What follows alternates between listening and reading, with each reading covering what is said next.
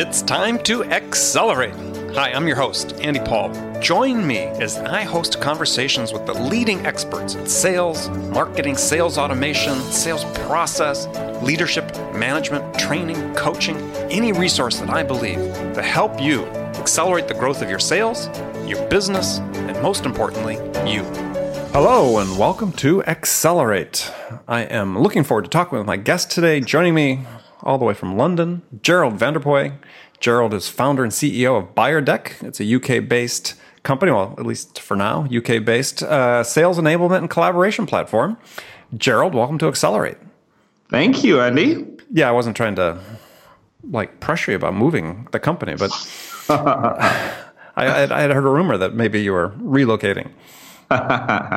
yeah, that's a good rumor. So yeah, my, so take a minute before we get into that part of the story. Take a minute, introduce yourself, and tell sure. us a little about yourself. Maybe how you got your start in sales.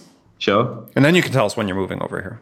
Cool. Yeah. So, um, firstly, ignore my slightly American twang. I think my heart is in is in San Francisco, San Diego, uh, somewhere in Austin, maybe. Uh, but my body is definitely still in London. Not to say I don't love London, but uh, I'm definitely destined to move there. Um, my favorite people are Americans. Uh, yes, I said it, um, and that's why I have that accent. Um, but indeed, well, yes. your accent doesn't really sound very American. Just FYI, it does. It does sound quite quite British still. Right. I, I hope it does because I kind of like my British accent and I want to sound British because whenever I'm in the US, everybody loves it. But when I'm in the UK, everyone thinks I'm American. So it's really, really screwed up right now. Yeah. Oh, yeah. no. That, okay. Yeah. yeah. Yeah. Rest assured, you you still sound British. Thank you. I will take that. But yes, my um, I am um, uh, my name is Gerald, and I'm CEO and co-founder of BuyerDeck. My background is very much sales. I've spent some time with Rackspace, which is the one of the greatest company I've worked for. Prior to that, I've been with Sun Microsystems, which is now with Oracle, and um, a few other companies. But yeah, my passion is sales, and I, I am now um, changing the way that companies buy and sell. All right. Well, we're to jump into that. So but let's first talk about let's talk about your your plans to relocate the company. That's I know I keep coming back to that, but yeah, I'm, I'm always trying to yeah recruit entrepreneurs to come here. Right. Yeah, I think so. The the, the truth is. Um, the space that we're in, I think the early adopters is naturally in the US. 70% of our customers and users are in the US. Um, a lot of my advisors and investors are in the US. We have, um, you know, the some of the San Antonio government trying to uh, trying to entice us to move there, and and we have um, we know we have to do that, but it's just about timing and and and and, and doing it at the right time. So really, we have a goal as a company. Uh, we might get there in the next sort of six months, and um, and we have a very tough tough choice to make between um, Austin, San Antonio, San Francisco, and maybe San Diego. San Diego. Yeah, well, I, you know which one I would vote for. Mm-hmm. mm-hmm. so, but yeah, uh, but yeah, but that's for people who don't know. I mean, I split my time between San Diego and New York. So yeah, San Diego would certainly be one of one of the choices. I mean, Austin, great place, you know, dynamic environment, great barbecue, very close to San Antonio. So, yeah, a lot of the same influences in terms of quality of life and so on. San Francisco, fabulous mm-hmm. place, maybe the most expensive of those, but maybe not so expensive compared to San to London. Right, it's a tough choice, and and I have very, two very important reasons to consider San Diego. So there you go. It's it's let's put it this way. It's going to be between Texas and California. oh, I think we got that. I think we got that point. Okay. All right. So let's dive into BuyerDeck then, because you know you are a new company. You're you right. are starting to sell the product. So so what what does BuyerDeck do? What was the impetus for starting the company? What what was the problem you're trying to solve? Right. So um, as I said, I, I think I spent about two and a half years ago. I was working for Rackspace, and I, I worked. Um, and I remember I, uh, working as a as an enterprise sales rep, selling to large companies, and and just being really passionate about how buyers buy from us and and sales enablement. I remember creating lots of tools that was used by the entire sales floor to, just to help people with uh, finding the right content and and just you know having the right playbooks. And and people used to use the tools that I created. Very, I mean, they were just basic tools, but people love love that. Uh, and there's a i remember just most of my buyers loving working with me and i was doing pretty well i was in the top one percentile but I always found that as a company, Rackspace delivered a, a, really remarkable product. And that was the majority of the reason we won. Uh, a lot of times was because of the product.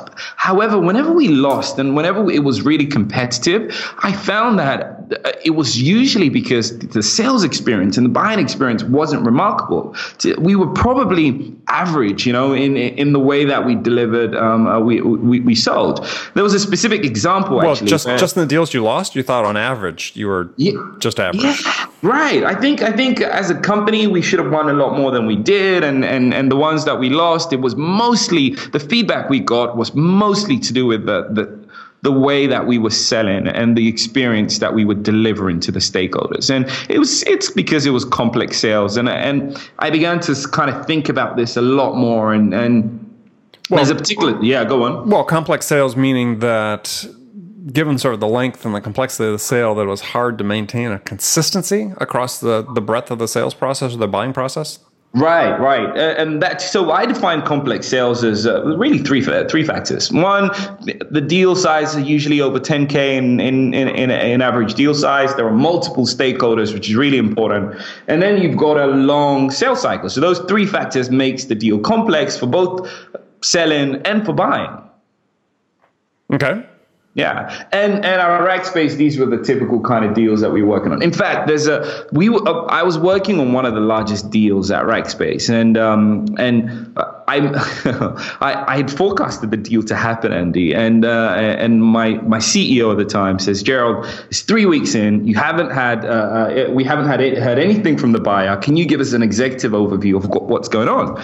So I summarized uh, exactly what's going on, who we're selling to, why they're buying from us, who's involved, you know, the deal size, all the, the the the details of the deal, and I emailed it to the internal stakeholders. Of course, there's the VP of sales, there's the CEO, there's the pre-sales guys, there's legal, there's all sorts of uh, different guys that are helping me with the deal. And I made a mistake, and I copied in the buyer on what was supposed to be an internal email. And my VP of sales, who was in San, San Antonio at the time, emails me and says, Gerald, you idiot. Were you supposed to copy in the buyer on this email? It turns out the buyer comes back to us and says, Gerald, thanks for this. he thinks it's intentional, by the way. Right. and he says, thanks for this. You know what? This is exactly what I needed to sell internally to my stakeholders about, about why we're considering you. So, anyway, cut a long story short, this unintentional transparency leads to us winning one of the largest deal, in fact, the largest deal in the UK at the time. And the bit of the story that people always forget, because uh, the CEO asked me, hey, why did we win this deal? What did we do differently? The bit they forget is when the buyer read the email, he said, Gerald, you know, a lot of these assumptions you've made are actually not right. It's not quite right. And it, it, it just highlighted how bad of an experience the buyer or how below like you know it was average right they were having and and just having all this information allowed us to really deliver a much better experience and that led us to us winning the deal so what were the expectations or the assumptions you had that were were wrong Sure. So some of it was about why they were buying. Some of it was about the internal sort of selling and who needed to be bought in and why and what they cared about. So when you're doing complex sales, there's multiple stakeholders and everybody cares about different things. So how the the primary buyer goes about selling it, uh, the, uh, the well, delivering the value proposition internally is unique to the different stakeholders. And of course, the timing is uh, uh, uh when the deal is going to happen is a key assumption that typically we get wrong, that I got wrong. Um, and, and also, a lot of some of it was about the solution. So there were fundamentally there was a lot of things that I had kind of assumed because they just agree that yes, it's it should be the case, but it wasn't a it wasn't a consensus, you know, from the, all the, the stakeholders. So how did you get that changed around? Right. So, I mean, just him seeing that alone was enough, right? It, it, just allowed us to have this conversation around, well, no, Gerald, this is what it is. And, and we were able to get to a point where we were we were in agreement, or at least that the different stakeholders could could have input in, in it and, and and get us to a point where we all the dots were in line, as they say. And and, and I think that really helped us, you know, deliver a, a, a better experience for them and for specifically for the primary contact. And so this inadvertent transparency, how did that then help you sort of have this epiphany about, geez, here's a need in the market that we can fill? Right. So, so I, I, I'm then invited to a boardroom to discuss how such a hero, Gerald, you've just won the largest deal that we can win. I'm thinking, well, phew, I, I, I would have lost that deal. But they've asked me to present this um, and, and sort of explain what, what we've done right and what we can learn and the lessons learned. And actually, I turned this around and I said, well, actually, this is a great learning for me because I realized that even though we had a remarkable product, this, the buying experience we were delivering was beyond, was far, it was, it wasn't anywhere close to being a great experience for the buyer. And the question that we should be asking within the sales organization is, are we delivering a sale, a, a remarkable buying experience to the people that are buying from us, the same way that our product is remarkable? right? And is that experience allowing us to differentiate our, ourselves from the competition? Because during that period, that's really all we have is this differentiation in the way that we're selling, how responsive we are, how you know how we're validating our assumptions, how we're listening, and how we are, you know, how that entire experience really is critical. So I was tasked with really putting this into practice and thinking about how do we deliver a remarkable experience for every buyer that comes through the door. And we tried to do this. We we built some systems, we built some, you know, some some rules and some processes around setting the bar at remarkability. And that was really difficult to do. So I said, hey, I need a budget, I need to build some software around this. Um, I, I didn't get the budget. I got frustrated. So I said, hey, I'm going to leave and I'm going to build this. And today we've really we've built a buy-in portal that brings all those stakeholders that I've talked about into one single location to communicate, collaborate transparently around the key um, insights and, and, and key points of the deal during the, that, that entire sales and buying experience and now Rackspace is a customer uh, as well as some larger names. So yeah, I hope that paints a clearer picture. Okay, we're going to dive into sort of this this portal because several sort of key buzzwords in there. I mean, transparency is one, obviously, collaboration, portal. So why don't we start with maybe let's say the portal and tell people sort of what it does, what you're intending that it, that it does, how maybe some customers are using it now. And right. then I want to I want to get into this whole aspect of transparency and so on because to me transparency is not really a, a feature of a product; it's really a behavior. Right, right. And you're, you're absolutely right. So I'll start with the portal. So think of it this way every time uh, one of our customers, uh, so a sales rep, has an opportunity, they rather than rather than just thinking of it as an opportunity, they think of the opportunity as a project between his internal stakeholders that are helping him deliver this experience to the buyer and the buyers and the buyers stakeholders. And we and they create a portal that brings so, in talking about a sales opportunity, right? Go ahead. Absolutely. Just clarify, right? Yeah, Absolutely. So the sales opportunity is converted into a, a, a project between the buying team and the selling team. And we help them bring all those stakeholders that are involved in one single location. We then house all the uh, all the different aspects of the deal, and all the different pieces of content uh, and questions and answers in one single location for all, all stakeholders to have access to. So this portal becomes the single place where proposals are shared, marketing materials shared. If there are questions that needs to be asked, if there is instant communication that needs to happen, um, everything is housed in this single location, making the buying experience for the buyer completely differentiated, but also really easy for them to ask any of the salespeople or there's a question whenever they want to so it's saying, okay, we're instead of communicating via or sharing via email, email or social, right. whatever, we're going to do this all through this portal that everybody has access to. Right. And so, how do you get the um, how do you get the buyer, I guess, to agree right. to use the portal as um, as a tool that they'll use for their buying process, as the way to share and receive information?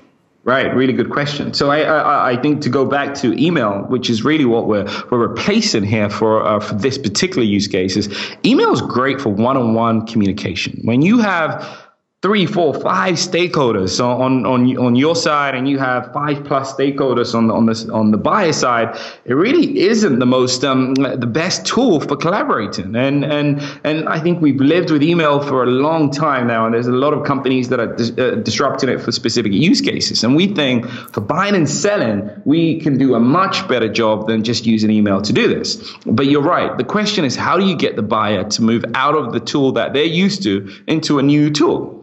Well, what we do is we don't we present the tool in a way to the buyer that doesn't mean doesn't doesn't require them to sign up doesn't require them to um, it really is a two click process from email from their email they click on a link and it opens the portal. From that moment we make sure that it's secure to them their laptop their ip address nobody else can access it and it means that for them it's completely seamless and they can go back to it at any point but they still have to use it. Well, right, they can still use email. so that's the only thing I'm getting is is yeah. So let's say you send an email to a customer, right? Does it automatically get copied into the portal then? Right. So when it, if you send an email to a customer, of course, it's not copied into the portal. We assume that because you're sending an email, it's a private email, right? But uh, if you want to if you want to have an instant communication with a customer, you've got to use uh, you've got to use BuyerDeck. And for the the, the buyer, the reason they would use our tools because hey, all the content's there and all the people are there instantly. Not not an email that's gonna that that requires that might mean you're waiting maybe hours before you get a response. They and can just click a link and they can talk to the salesperson or whoever's involved instantly. So is that set up with uh, sort of uh, methodology that it's like a, a, workspace so that they they know if you're online, the buyer comes online, they have a question, they can tell whether you're available? Right, and that's the beauty of it. So, I mean, you of all people should, uh, uh, I'm sure, agrees with us uh, on the importance of res- responsiveness from the salesperson, and that's one of the major reason uh, fundamentals around delivering a great buying experience. Which is, yeah, if the buyer comes online, you should know that hey, this buyer is thinking about you right now. They probably have a question. They probably out of, uh, they they they want to get they're looking to educate themselves or to ask you a question. So for a rep, we notify them instantly, and it means they're ready ready to respond and, and beat the competition. Okay. So um, let's sort of walk through. So, from a salesperson's perspective, a use case, because uh, you know there are these collaborative tools, a set of collaborative tools that are emerging in the sales space. You know, some bleeding over from sort of workspace collaboration, others more purpose built, like your own. Is so how are how is salesperson using them, and what are you finding in terms of adoption within your clients? Right. Yeah. So we have we have within our client base, um, we probably have about sixty percent of salespeople within the organizations that we use use it religiously.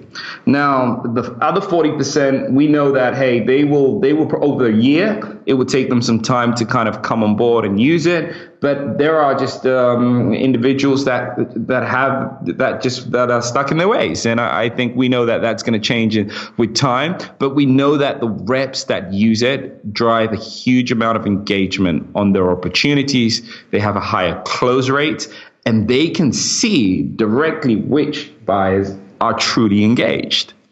And we know that out of the buyers that they engage with, around 28% of those buyers are actually completely disengaged, probably not a good fit, or are not ready to buy from them. And those sales reps that are using our tool can focus their time on truly buyers that are qualified. Yeah, I mean, certainly it does become a, a level of qualification, right? If you are setting up a uh, a portal, as you said, it's instant, two clicks, no right. sign, no sign in required. You tell the customer, hey, this is how we want to communicate with you. We think, you know, here are the value of doing that. And then they don't engage, then and you have those analytics, I presume, that that tell you, you know, hey, they've come to the site X number of times or they open these documents or so on and so forth. Right. Then and you can share the analytics you do have is is then yeah, that's a great sign. You know, these people they're just not worth more of my time. Right, right, and and for the reps, I mean, there the it really is a five seconds to create a project, share a content with a buyer, something a behavior they're already doing in email. And today, you know, yes, yes, Yesware will tell you if they open the email. Some will tell you if they click on the attachment, but we will actually tell you what pages the buyers are interested in and what they're truly interested in, and help suggest the more that well relevant content based on how the buyer is behaving with the content. Now, isn't though there's some so we're seeing this sort of convergence of sales tools. Uh, you know, if we have a Venn diagram of you know overlapping circles, there's certainly areas of overlap. Right. So certainly email trackers, the sales development platforms, right. and so on. So so how are you you know how are you playing in that space? How do you play with those others? How do you differentiate from those others? Right. Well, my advice to salespeople is analytics, especially knowing who cares and when they care, is is now it doesn't matter what, what you're using to get that. Really, if you're not using that, you're really behind the curve. You know, there's so many tools out there, and that's commoditized now. Um, you really have to have some sort of insights around which of your your opportunities, your accounts, your leads are really engaged because those are the ones you're most likely to sell to. But that's, that's um, a that's a great question though. I mean, without digressing right. too much, is is and I've had other guests we've talked about this is that that I think the use of sales technologies, sales automation technologies are heavily focused, you know, across the entire, we'll just say the US economy, focused heavily into the tech space. Um, you get outside the tech space and use of these tools is, is, you know, not very prevalent at all. Right, right. So, yeah. you know, what do you see as really the key? Because this is, you know, one of my you know passions is you know I want to broaden the use of these tools outside of the the early adopters we see in the tech space that you know really drives their business and their productivity. How do we get those benefits to to everybody else? Right. Yeah, I think I think the the reality is that a lot of those uh, companies are just they need they, they need leaders right? They need they need some they need some companies that are doing this and they, they want to hear it from within their sectors. We spoke to a manufacturing company who were not even on salesforce right? They were still deliberating if they should use um, salesforce or not. And this is a huge billion dollar company in germany and and wait and they and, didn't have a crm system? Well they had a crm system but i won't mention their name but it was one that they should have moved away from a long time ago. Um, it, it took them about two years to deploy that. But the point is, they're a laggard, right? And they, um, you know, three months later, they're on Salesforce, and then and and and then they were calling us to to say, hey, this is important. We want to integrate this into Salesforce, and and and once they did that, we had their competitor reach out to us saying, hey, we just lost a deal because the company that we uh, because our competitor was using this buyer portal, and we googled buyer portal, and we found you, and not knowing that, hey, that that company was actually using using our products, right? And and so I think a lot of this behavior is is just they're just not early adopters, and they need they need a few you know um, innovators and and and and in the space for it to change. So I think it's with time. So, well, what do you see as sort of the challenges in the space you're at? I mean, these are great tools. I'm a huge advocate you know for tools that give intelligence and to sales reps to help them do their job become more productive more effective what so how do you see this serve you know nothing stays still right so how do you see right. this serve evolving for right. the space you're in in terms of the helping shape the buyer experience which i think is, is so utterly crucial Right. I, I, think what's really interesting is how artificial intelligence is going to help us because um, selling is, is hard enough, right? We, we want everything else that helps the sales rep do a better job and provide a remarkable experience to the buyer to be, um, you know, to be automated, right? We shouldn't have to uh, update the CRMs and we shouldn't have to, you know, um, just do all that manual searching of content. What's the right response here? Am I educated enough about this product? You know, all of those things should be at my fingertips. And I think the more data we have about where the buyer is at, how they're behaving, just puts the salesperson in the right position to respond to and, and help the buyer make a decision you know? And and i think i think in the future the company that utilizes the insights and the analytics that they capture the most in helping the buyer are the companies that are going to win you know? Right now i think we're focused more on how exciting the, the analytics is but who is using that data in the most intelligent way yeah, and that's a good question. Who is using those that in the most intelligent way? You asking me? Yeah, yeah. I mean, it's we can have. You're the only one I'm talking to right now. I mean, the audience could, could send in emails and tell us what they want, but but yeah, that's I think the challenge with sales technologies is adoption, right? And how do you how do you get adopted and embedded in such a way that before the next greatest thing comes along that that might possibly supplant you? Right. Yeah, so I, I agree with that. I think uh, I think the challenge most uh, companies have with adoption is it's is because well, a number of reasons. Sometimes it's UX. Sometimes it's just timing, right? You, are in, you're in a, you're, you know, you're too early. I remember when we we started considering Slack two and a half years ago, we couldn't get the right the guys to use it, right? And now adoption is 100. percent I, I know Slack, uh, you know, and and there are many tools like that. And Salesforce struggled with adoption. I think it's a natural curve of hey, um, there are early adopters, there are innovators, and and and you know, the you, you I couldn't convince my grandmother to use the the iPhone for you know know eight years, right? It's just it, I think we just have to be patient and focused on on on on really understanding the use case and really understanding what the user wants, um, and and that is the, I, I, think we obsess too much over adoption. I guess is what I'm saying. I think you cannot have um, 100% adoption for anything that is that is truly innovative, and and we we just have to accept it. And if there is um, uh, I speak to a lot of uh, companies who who who are looking for 90%, 100% adoption across the board, right? And the, the great ones, of course, um, have, have, a team that help drive adoption, and, and we achieve that. We have a company that's using our product that has 98% adoption, and, and it's, uh, it's amazing. But they focus on that. But it's not what we should focus on. The reality is that if 60, 70% of the, the sales force is using a great tool, right, and you're getting, um, you're seeing a clear ROI, it will, it, it will transpire over time. So we, we have to be patient, I guess. Yeah, and are you able then to track your users' experiences, as you said, so you can say, okay, yeah, sales reps using this get a higher close rate, shorter conversion right. price buying cycles. Right. I mean, are you able to track that type of analytics? Right, 100% we can. And uh, we've been going for two and a half years now, so we have that data and we're using that to drive adoption. The reality is that sales reps, believe it or not, they see this data and they're skeptical. If, if you have a, you know, if you have someone who's been working in sales for 20, 30, 40 years and he, he's been doing it his own way his whole life and he's seeing that somebody else is, uh, is succeeding and he's still operating at 80, 90%, just enough to stay in the company, you know, the, the ROI isn't going to convince him. What does? That's a great question though. That's a great, right. a great question. So what, what does?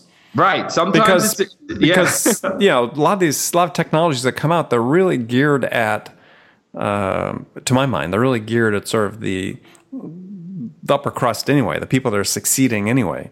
Right. Um, and to me, one of the real power of sales technologies are if adopted by the people that that are what I call the middle class of sales that want to aspire to earn more, be more successful, and so on, become you know sort of B players and become sort of consistent B plus A minus type players, right? Then you know tools like this are really become important. Right. So here's the challenge that we have as a co-founder of a tech company um, that we uh, with with fanatical fans that love our product, but we know there are we have challenges with adoption. Here's here's the challenge we have. So the challenge is really about understanding the use case enough to simplify the product and have it really clear that if someone who is um, who is, um, let's put it this way, slightly slow, um, uh, uh, with a slightly slow uptake on technology, accesses it. He's not confused and he can use the product really easily. That's really what's what it's about. The challenge we have is when we see that something is exciting, it's uh, it's innovative, and we have a, a, a clearly, you know, uh, 80 80 out of 150 of the sales reps love it and and they're using it and they're asking us for more features and more cool stuff. The challenge is, hey why don't we want to build that right? And then you you continue to build that and of course they love it but the problem is you you struggle with a uh, with UI and UX because you're making the product too complicated. So this is the daily uh, challenges that we have is hey how do we simplify it for everybody? Or how do we make a really um, you know a really cool tool for for for our early adopters? Well it's a great question. I mean i think that that it really has to do sort of with your philosophy of selling. Right. I mean to me keep it simple, right? Even oh. even people selling complex products, right? Uh, overcomplicate things. Even people are really successful. Actually, I think. Well, let me rephrase that. That wasn't correct. The people in my mind that are really successful in sales learn how to keep it simple. Right. You know, they've they've kicked out the extraneous out of their processes, out of their lives, and you know they they focus on the things that make a difference for the buyer. Right. Um, so yeah, if you can keep it simple, right, I think you'll be better off. Right. So I'm not disagreeing with you. I agree with you. I'm just being honest and saying that's the challenge that I have. Yeah, well, that's what a really premium price product is for, right? Right, and and uh, I mean, this is what we we we focus on every day. Is hey, what are we building? What are we solving for? And it's a constant question, right? It's just that um, it's really tempting to you know to to to to solve more problems, right? Yeah. Well, the question is, yeah, do the problems really become problems that are they really problems that that will move the needle for you or for the sales Right. rep? Right. And I think that's always the always the challenge, right? Right, Because I think you nailed it right on. Is you know your adoption over time is going to be greater uh, with the more simpler, direct, compelling value proposition that people quickly understand. Right, 100%. But then you look at the market and you see that, hey, most products today um, are complex, right? And the reason they're complex is because they they, they, they, they solve lots of problems, you know? And and you need salespeople to explain that and you need to drive adoption with customer success. It's um, uh, I, I completely agree with you, but I'm saying, hey, this is the reality is that you have great companies, you know, you have um, even LinkedIn, right? That is awesome, but it's it struggles with with features, right? It, it, it, it- they want to solve more and more problems, right? yeah, not always clear that's the case, but yeah. Right, but no, it's it's uh, if you think of LinkedIn in the beginning, it was much easier to use. Like today, you can do a hundred things with LinkedIn, right? It's just, and that makes it harder to use. All except exporting your contacts. Is that easy? Are you saying that's easy? No, you, you can't do it. Right. Oh, they've removed that now. well, I'm not sure you can do it. I, but Oh, you can do that. I've done that six months ago. yeah, Yeah. but you don't like. Well, whatever. We Yeah, into it details. took You, me know, you about get you get the point. months to find it. Is Yeah. the point I'm trying to make? Yeah, exactly. There User experience, buyer experience. All right, so we get to the last segment of the show, which is everybody's favorite standard questions that I pose all my guests. And Gerald, you ready? Uh, yeah, I'm, yeah. Go on. You've been waiting. You've been studying for this part of it. So, I have not. so the first question is a hypothetical scenario. You've just been hired as new VP of sales at a company whose sales have stalled out.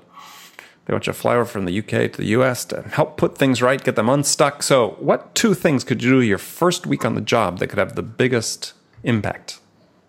Hmm.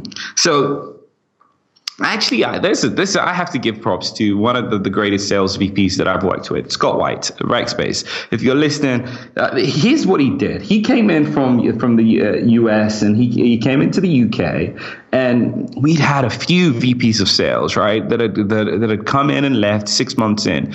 And Scott came in, quiet demeanor, came across initially like an introvert. And honest to God, he spent about a month not saying a single word, but interviewing every single individual in about a, maybe a hundred people and spent so much time with every single individual that he by by by a month or a month and a half in he had built so much respect with the with the team that whatever he said he would have got us to do and I think that's more important than whatever strategy or whatever advice that you come in to deliver is spend time with the human beings and get to know them. And that was extra, extraordinary for me. Okay, so that's one thing you do. What's the second thing you would do? so after that, assuming I've learned something, right, and um, and I can I can I can deploy it. I think it's um, for me, it's always about passion for something in sales. It's about energy and it's about passion for something. And going back to our mission as a as a company and where we're going and why we're going and making sure that we all remember that for me is the most important. Okay, good enough. So now some rapid fire questions. You can give me one word answers. You can elaborate if you wish. The first one is when you, Gerald, are out selling BuyerDeck. Right. What's your most powerful sales attribute? Ooh. Uh, I think listening. I think listening. I, I I really take my time. So I was a poor listener as a as a sale uh, as a salesperson, probably the first five years, and and it got to a point, and um uh, and I, I started to do this. Whenever I wanted to speak, I would put myself on mute and speak. and and that forced me to listen and let the and let the, uh, the, the and let the buyer sort of speak. And even those awkward silences that salespeople can't handle, and they they they just force themselves to fill it with words. I would put myself on mute and I would say something, say the things I wanted to say, but it would be awkward and the buyer would speak. They would literally feel that, hey, um, here's a moment where I need to share why I care or what I'm interested in with them. And that practice has got me to a point where I would like to believe that um, I spend a lot of time really asking open questions and, and, and, and listening. Okay. Good answer. Who's your sales role model? I have a lot. That's an unfair question, Andy. you get one. Ah, damn. Uh, there's a guy that I worked with. He's um um I, I mean I've read so many books, but uh, Zig probably, but someone close to me, someone I worked with. Um, his name is Saj Kaluji, and he I worked with him uh, a while, and I, I love that kid. He he is uh, yeah he he's my role model. Okay, one book every salesperson should read. Who? Great question. Uh, which one? Ooh, uh, any of Zig Ziglar's books. okay, that's fair. Last question. What music's on your playlist? Ah, so I'm a huge um, I, am one of those guys that like everything, but I'm not gonna lie, I'm an R&B guy. I'm an I'm an old school R&B guy. Um, I'm ashamed to say that I love if you would know this, Jagged Edge, the Destiny's Child, it doesn't matter. As long as it's R&B and I can shake my hip, I'm good. I definitely wouldn't call Destiny's Child and those guys uh, old school. I was thinking, yeah, old school R&B, like, you know, the O'Jays and uh, the oh, Temptations yeah. and right. people like that. But That's old, old school, Andy. That's too old school. Okay, so... All right, you're talking like 80s and 90s old school. I'm talking All right. 90s, yeah, 90s, 2000s, yeah. All right, all right. That's and that's when we used to call it rhythm and blues, right? It wasn't R and B's then. oh no, I think that was. I'm not sure. I wouldn't even know if they'd called it R and B then. But anyway, okay. Right. So, well, thanks for being on the show. I love. Thank you. So, Gerald, tell people how they can get in contact with you or find out more about BuyerDeck. Sure. So if you're listening to this show and you care about the buying experience, you know, doing something that makes you that that delivers a truly remarkable experience for every buyer that's buying your product, please reach out to us. Get uh, go to Buydeck forward slash giveaway for uh, I think about a week. We're giving away some licenses. We could give it well, away if you qualify. I was gonna say by the time this airs, that's not gonna be not gonna okay, be applicable anymore. That's so true. Yes, no, you, you, it's gonna be done. So yeah, just go to buyerdeck.com. Email me gerald at buyerdeck.com if you care about remarkable buying experiences, and let's chat. Yeah, or email Gerald and they'll claim one of these coupons, even though it's it's long past time. so okay, Gerald, appreciate you being on the show. Awesome. Thank you. I loved your show. Thank you. Well, thank you very much. And remember, friends, make it part of your day every day to deliberately learn something new to help you accelerate your success. And one easy way to do that is to make this podcast accelerate to part of your daily routine, whether you listen in the commute, in the gym, or make it part of your morning sales meeting. That way, you won't miss any of my conversations with top business experts like my guest today, Gerald Vanderpoy, who shared his expertise about how to accelerate the growth of your sales. So thanks for joining me. Until next time, this is Andy Paul. Good selling, everyone. Thanks for listening to the show. If you like what you heard and want to make sure you don't miss any upcoming episodes, please subscribe to this podcast on iTunes or Stitcher.com. For more information about today's guest, visit my website at andypaul.com.